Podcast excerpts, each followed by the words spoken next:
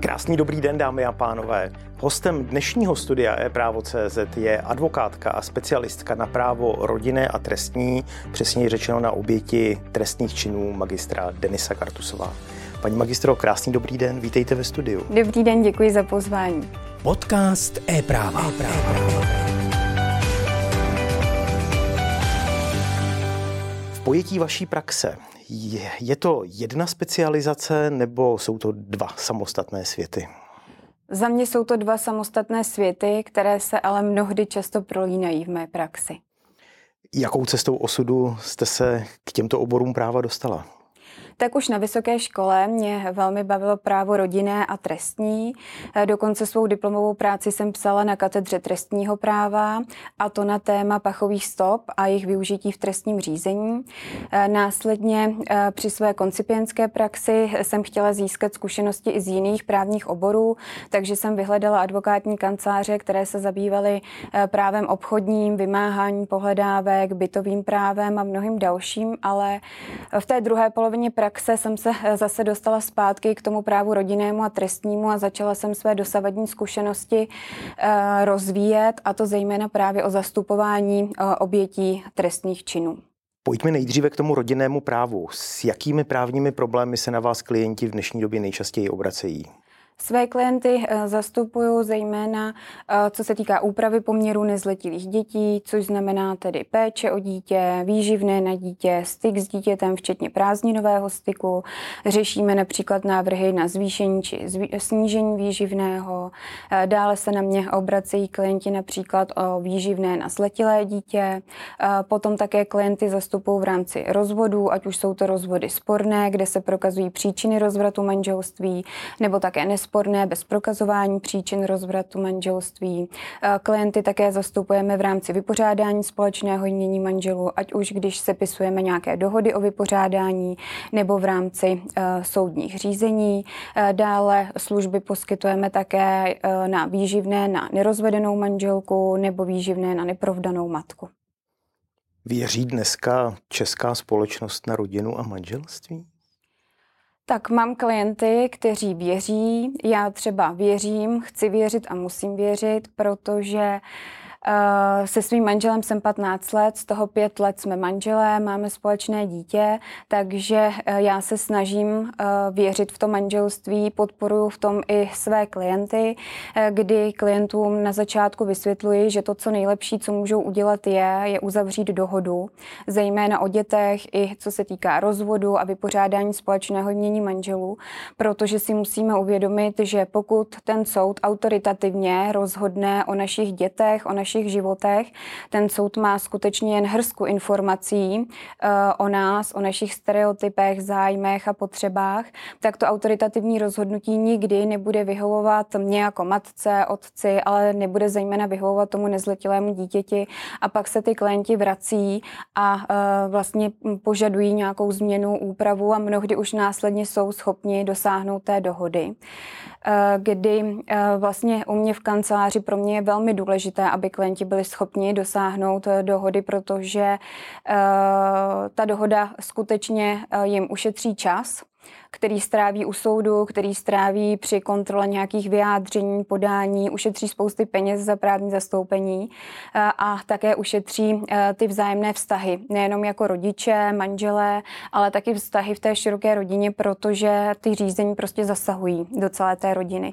Takže vždycky, když mi přijde klient, snažím se mu to hned na počátku eh, vysvětlit, vysvětlím mu i ten postup, že nejprve oslovíme druhou stranu s nějakým dopisem, kde mu vysvětlíme, proč je to výhodné, výhodné, kde rovnou navrhneme, eh, jakým způsobem bychom si třeba představovali tu péči o děti, styk a výživné, vysvětlíme, proč si to tak představujeme, ale zároveň té druhé straně napíšeme, že ta dohoda je vždycky o kompromisech a vzájemných ústupcích. Většinou v tu chvíli se druhá strana nechá také zastoupit advokátem, takže ta komunikace už probíhá v rámci advokátních kanceláří. Abychom eliminovali nějaké emoce, tak ty první schůzky eh, probíhají za účasti jenom těch advokátů, ty rodiče rodiče, manželé se toho neúčastní, protože mnohdy ty emoce dokážou naprosto narušit tu dohodu a vlastně ji v konečném důsledku neuzavřeme. A když se nám s tím advokátem podaří dohodnout nějaké základní body té dohody, tak pak už vyjednáváme buď prostřednictvím třeba e-mailové komunikace, nebo se sjedná další schůzka, které už se účastní klienti a zde už doslova ladíme jenom konkrétnosti ve smyslu času předání dítěte, místa předání, eh, kdo bude nad rámec platit nějaké částky výživného eh, a podobně. Existuje v této fázi těch rodinných sporů, protože je to asi eh, sporná, emocionálně vypjatá agenda, nějaká univerzální rada, kterou kdyby se účastníci řídili, tak by si ušetřili ten stres, který s tím je spojený? No určitě ty klienti musí prostě za tím životem a za těma křivdama, který mají pocit, že třeba ten partner, manžel eh, jim způsobil a udělal, tak musí udělat tlustou čáru a musí se začít jako soustředit na to, že teď jako se jedná třeba o to nezletilé dítě a že skutečně se musíme prostě soustředit jenom na to, aby, aby to rozhodnutí se co nejméně dotýkalo toho dítěte, to dítě, aby co nejméně pocítilo, že se vlastně ta rodina jako rozpadla. Jo, pro to dítě je to jako samozřejmě zatěžující, je to pro něj velká změna, najednou bude mít prostě dva dva domovy, eh, můžou vstupovat do toho i noví partneři, takže i to se snažím těm klientům vysvětlit. Chci, aby se mi na začátku, když přijdou do advokátní kanceláře, svěřili s tím životním příběhem, eh, s tím, jak doposud byli zvyklí žít, na co bylo zvyklé to dítě a vlastně díky tomu se snažíme nastavit tu dohodu tak, aby vyhovovala nejenom tomu mému klientovi, který přijde, ale aby vyhovovala i druhé straně a hlavně tomu nezletilému dítěti. A musím teda eh, říct, že doopravdy, když přijde ten klient, klient, tak já se při té první schůzce úplně tak necítím jako advokát, spíše se cítím jako psycholog, terapeut, kdy naslouchám tomu klientovi a e, vlastně díky tomu jsme pak schopni nějak tu dohodu sestavit, aby byla skutečně vyhovující, ale hlavně vyhovující tomu nezletilému dítěti.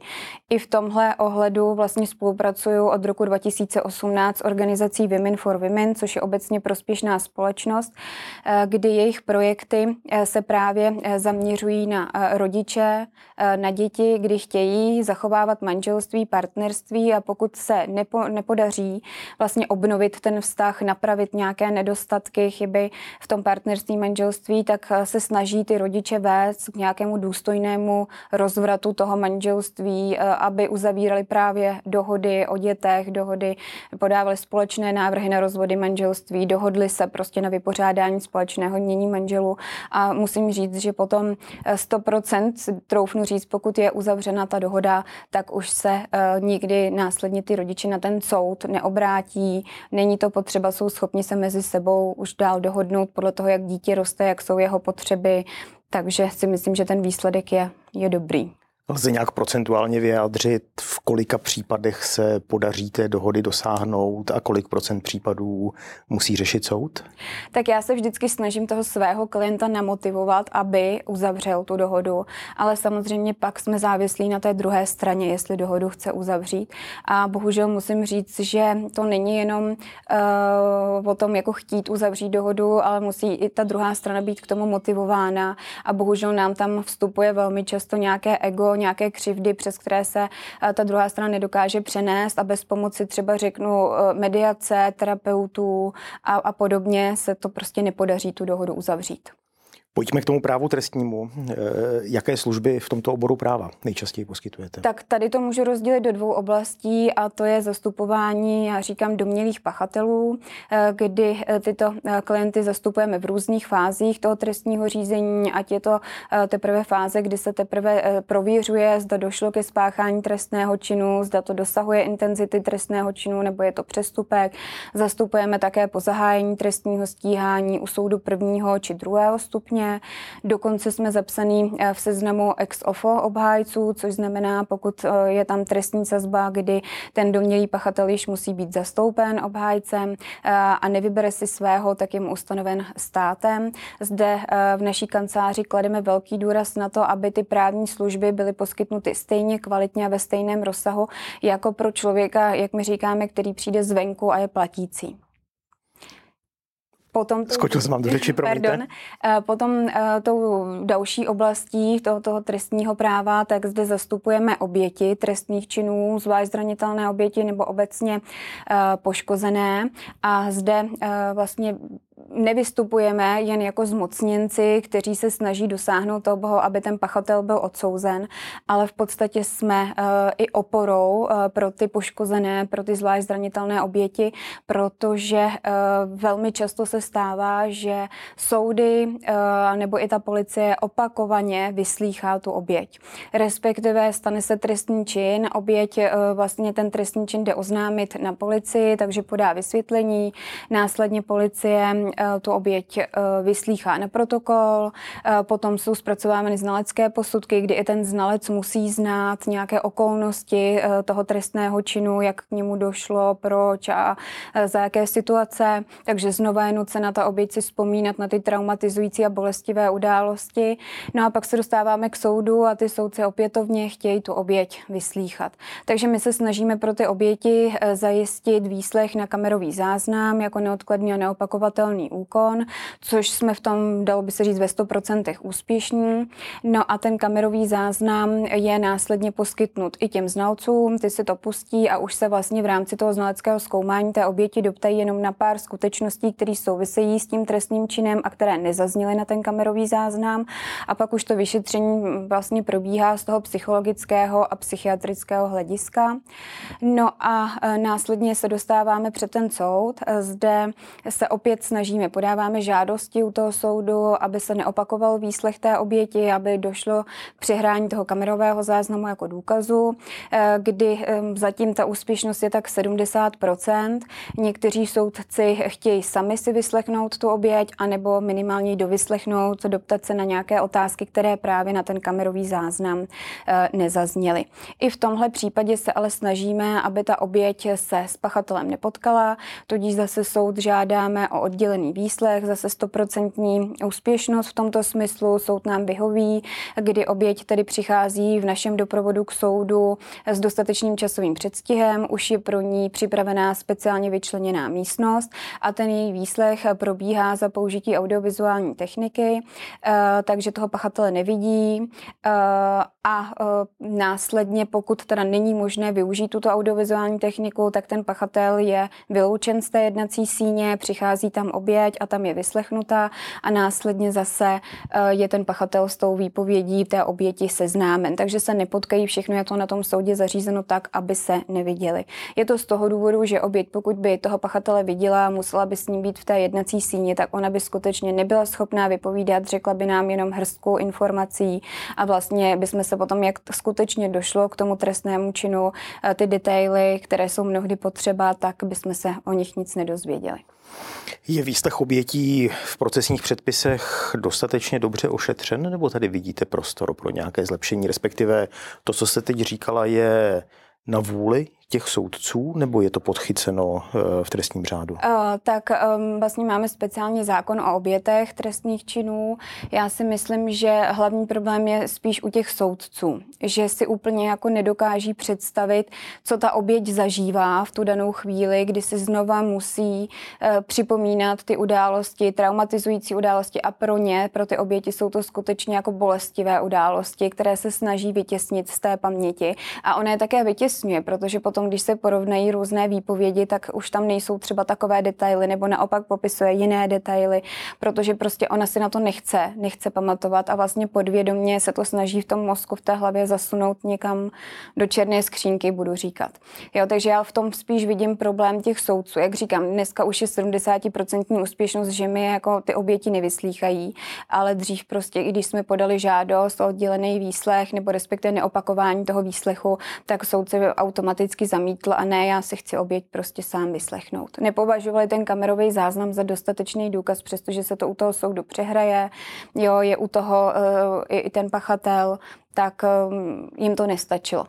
Ale dneska si myslím, že prostě někteří ty soudci už si uvědomují, už probíhalo i spoustu školení že, těch soudců, eh, i sami se o to víc zajímají, co ta oběť vůbec prožívá, takže jsou takový ličtější, bych řekla, a už je, už je tolik nechtějí vyslýchat.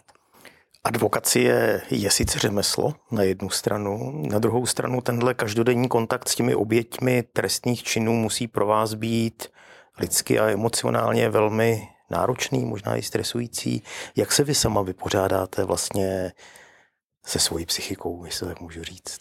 No, jak jsem říkala na začátku, já v podstatě pro ty oběti eh, jsem nejenom jejich zmocněnec, že ho řeknu právní zástupce, ale jsem i tou oporou. Takže eh, když probíhá to hlavní líčení, tak přestože oběť má vypovídat směrem k soudu, směrem k soudci, eh, tak oni většinou koukají na mě, protože já jsem v té jednací síni v podstatě jediná osoba, kterou znají a pro ně je jednodušší to vyprávět někomu, komu už ten příběh v podstatě jednou řekli. A uh, každá ta kauza je pro mě velmi emotivní. V podstatě každou tu kauzu si pamatuju dost do detailů, ale asi úplně nejtěžší pro mě je zastupovat uh, poškozené pozůstalé a to děti, uh, kdy při jedné z posledních uh, kauz, kdy děti vypovídali o tom, co zažívali s otcem, jaké plány měli do budoucna, v čem je otec podporoval, jak s nimi plnil úkoly, jaké společné koníčky měli, jak jezdili každoročně na dovolenou, že už to byl takový takový rituál a podobně, tak eh, tam teda státní zástupně i přísedící skutečně vytáhli kapesníky a otírali si oči a nos a v podstatě u toho plakali, kdy pro mě to bylo velmi náročné, ale já jsem si uvědomovala, že já jsem ta osoba, co musí tu oběť nebo toho poškozeného podporovat, takže eh, jsem to ustála, ale musím říct, že některé ty případy jsou skutečně na psychiku náročné a uh, několik týdnů se mi třeba o tom ještě zdá. Úspěšnost v těchto kauzách je relativní věc. Samozřejmě jinak se na ní budeme dívat my právníci, jinak se na ně bude dívat laická veřejnost. Přesto lze tu úspěšnost nějak definovat poměrově, ať už v tom právu trestním nebo v tom právu rodinném? Tak v rodinném právu obecně platí, že není vítěze ani poraženého, protože eh, pokud uzavřeme samozřejmě dohodu, ať už je to o dětech, dáme společný návrh na rozvod manželství, dohodneme si eh, společné mění manželů, tak v podstatě vítězem jsou oba dva. Pokud eh, ty rodiče nejsou schopni, anebo jak jsem říkala, mnohdy jenom ochotni uzavřít tu dohodu, tak zase naopak jsou poraženými oba dva a hlavně poraženým je to dítě, protože ta, ta autoritativní rozhodnutí toho soudu nikdy nebude tomu dítěti stoprocentně vyhovovat a e, do budoucna se ukáže právě to, že bude potřeba nového rozhodnutí, úpravy těch poměrů, ať už to bude styk, ať to bude přímo změna péče nebo i výše toho výživného. A otázka na závěr, existuje nějaká rada, kterou byste dala začínajícím kolegyním a kolegům, zejména v té oblasti zastupování obětí trestných činů do života? No, radu. Je to velmi náročná práce, e, i, pra, i práce s těmi obětmi musíme, nebo každý začínající e, advokát se musí umět vcítit do těch obětí, musí je chápat. A není to jenom o tom právu, ale je to o, o tom přečíst si různé publikace, aby jsme pochopili, proč ta oběť se pro nás chovala jako nelogicky, proč ta oběť od pachatele třeba neutekla, proč se nebránila a podobně, takže, nebo proč byla agresivní naopak. Jo? Mnohdy ty oběti, každý si představuje takovou tu ideální, budu říkat podobu oběti, uplakaná, omšila, eh, třeba paní ale někdy právě v těch obětech se to obrátí úplně jinak a jsou zlí, jsou agresivní a u toho soudu třeba i mnohdy ty soudci si říkají, tahle osoba ale nemůže být obětí, kdy ti vlastně jako uh, dost, dost ostrá, dost nepříjemná, a, ale právě to je důsledek toho, že byly obětmi toho domácího třeba násilí a je to jejich způsob jakoby obrany. Takže není to jenom o tom právu, ale je to o tom si přečíst i jiné publikace a zajímat se o to, scházet se s těma obětma a nezajímat se jenom o ten konkrétní trestný čin, který byl na nich spáchan, ale zajímat se i, jaké mají pocity, jaké mají problémy s tím navazující, jak to dopadlo uh, na jejich život, um, jak se s tím vyrovnávali a podobně. Paní magistro, děkuji, že jste byla hostem studia e-právo.cz a budu se těšit na budoucí setkání. Děkuji za pozvání. Dámy a pánové, hostem dnešního studia e-právo.cz byla pražská advokátka a specialistka na právo trestní a rodinné magistra Denisa Kartusová. Díky, že jste byli s námi a sledujte e-právo.cz.